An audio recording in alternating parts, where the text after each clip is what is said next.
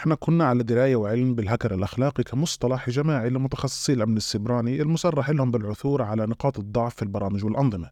ومع أنه هذا الشيء واضح إلا أنه العديد من الأشخاص اللي بيستخدموا هذا المصطلح ما عندهم دراية وعلم كافي عن الجزء المتخصص بالأخلاقي من هذا الاسم. وبشكل عام شو المقصود بالأخلاق أو القواعد الأخلاقية؟ ومن السهل كمان أنه الواحد يخلط بين القواعد الأخلاقية الشخصية والقواعد الأخلاقية الاحترافية. حلقة اليوم رح نتكلم عن الأخلاقيات الشخصية والأخلاقيات المهنية في عالم الأمن السيبراني. شو هي هي الأخلاقيات وكيف إحنا ممكن نفهم فعلا الأخلاقيات في عالم الأمن السيبراني؟ أنا أمير من TechSecure Podcast البودكاست اللي بتكلم فيه عن كل ما يتعلق في عالم الأمن السيبراني.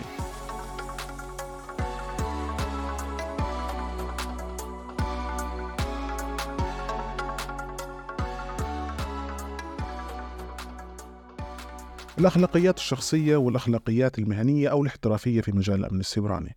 خلينا نعتبر أنه أنت موجود حاليا بموقف كمختبر اختراق وبتعمل اختبار اختراق لعميل ووافقت على اتفاقية عدم الإفصاح اللي بتتطلب بطبيعة الحال أنك تحافظ على السرية وسرية جميع المعلومات اللي أنت ممكن تجدها في النظام الخاص فيه. خلال اختبار الاختراق خلينا نقول إنه أنت بتوجد بعض المعلومات إنه المنتج اللي بيشتغل عليه العميل تم تصنيعه في بلد آخر غير البلد الموجود فيه العميل.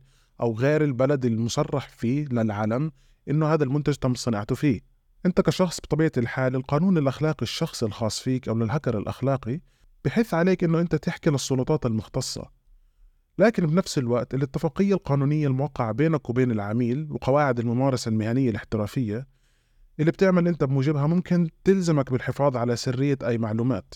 وبشكل عام القواعد الأخلاقية في المهنة أو أنت لما تعمل اختبار اختراق مبنية على أسس معينة وبتحميك أنت كمتسلل أو مخترق أخلاقي وبتحمي حرفة الاختراق الأخلاقي والأنظمة والبرمجيات الخاصة بالعميل وعامة الناس بشكل عام.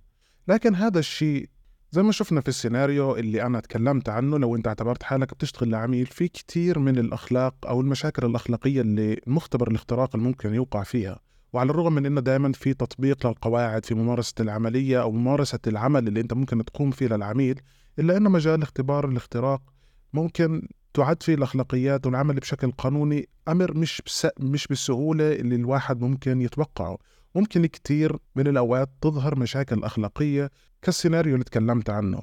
وحتى مع الحصول على إذن باختراق عميل معين أو سيستم لعميل معين من السهل إنه دائما يتم إساءة تفسير التصرفات من مختبر الاختراق. وبما إنه إحنا قاعدين بنحكي على الأخلاقيات بشكل عام خلينا نحكي بشكل خاص عن الأخلاقيات في مجال الأمن السيبراني. مبدئيا الأخلاق هي عبارة عن مجموعة من المبادئ أو القواعد اللي بترشد الناس لكيفية العيش بطريقة بتميزهم أو بتخليهم يميزوا بين الصواب والخطأ خصوصا عند العيش والعمل مع أشخاص آخرين كالعملاء في مجال الأمن السيبراني. وبتعتمد هذه القواعد بشكل رئيسي على الثقافة اللي إحنا عايشين فيها. بس في بعض الأوقات بكون في بعض المبادئ الأخلاقية عالمية بتتضمن الأخلاقيات اللي بتصرف فيها الأفراد بطريقة ما بتسبب على أقل تقدير أي ضرر للآخرين. وفي كثير من المهن بتعتمد على الأخلاق خلينا نقول إن صح التعبير مثل الأطباء لما يكون في على سبيل المثال إشي بنسميه شرف المهنة اللي هي بوقع على لوائح معينة زي على سبيل المثال عدم الإفصاح عن معلومات مريض معين المهندسين بحيث إنه ممكن مهندس لو على سبيل المثال بيشتغل مجال الأمن السيبراني ممنوع منعا باتا يخرج أو يفصح عن أي معلومات ممكن يجدها بأي نظام معين سواء كان بيشتغل كمختبر اختراق أو بيشتغل عند عميل ممكن هذا العميل يكون عنده الأنظمة حساسة بالذات لو كان يشتغل في الدولة أو المهنيين الأمنيين وإلى آخره من هاي المجالات. وفي منظمة من المنظمات اللي اسمها ISC 2 عندها أخلاقيات أو هي عاملة قوانين لأربع ركائز بتعتمد عليها الأخلاقيات واللي هي حماية المجتمع والصالح العام والثقة العامة الضرورية والبنية التحتية والتصرف بشكل وأمانة وعدالة ومسؤولية وقانونية. وإنه أنت كشخص بيعمل بشكل احترافي بهذا المجال لازم دائما أنت تكون تشتغل باحترافية وتسعى لتطوير هذا المجال. وعلى الرغم من إنه هذه المبادئ السليمة هدفها بتمثل في توضيح إنه يجب عليك أنت كمتخصص في الأمن السيبراني إنك تتصرف باحترافية وما تضر الآخرين الا إنه في كثير من هاي النقاط مفتوحة التفسير أو مفتوحة للتفسير ومش واضحة بشكل عام. لكن كمنظمات أخرى زي EC-Council على سبيل المثال عندهم مدونات أخلاقية أو لوائح أخلاقية أكثر تفصيل لما الموضوع يتعلق في اختبار الاختراق ولو أنت على سبيل المثال كنت مسؤول عن فريق معين في شركة ما أو صاحب شركة بتشتغل في الأمن السيبراني واختبار الاختراق لازم أنت تكون قادر على تدريب الموظفين اللي عندك أخلاقيا. على سبيل المثال لازم أنت تكون على دراية بموضوع اعرف عميلك أو تفهم الموظفين كيفية أنهم يفهموا الزبون أو العميل اللي عندك في الشركة أو اللي بيشتري الخدمات الخاصة فيك. ولازم كمان يفهموا إنه كل شيء لازم يكون موثق لازم كل شيء يكون مكتوب في documents معينة وموقع عليها. ال documents هاي ممكن تحدد ال scope زي على سبيل المثال الروابط ال IP addresses ال CIDR المختصة في الشبكة والى اخره من هاي المعلومات. ولازم يتعلموا ويفهموا كمان إنه لازم يتم توثيق أي شيء يتم عمله في شبكة أو في نظام ال client لأن التوثيق راح يساعدك أنت كشخص كصاحب شركة أو كمختبر اختراق في أنه أنت تبين الدلائل على وجود على سبيل المثال ثغرات أمنية أو مشاكل في ال system أو أي شيء أنت عملته في ال system. هذا ال documentation أو ال documenting بشكل عام أو التوثيق راح يساعدك في أنه أنت تثبت أي شيء للعميل. ولازم دائما أنه تكون أنت في ال scope. يعني ما لازم أنت على سبيل المثال تخرج برا ال system وتفحص أنظمة غير متفق عليها. أنظمة سواء كانت software أو شبكات أو أي شيء ممكن أنت تقوم باختراقه.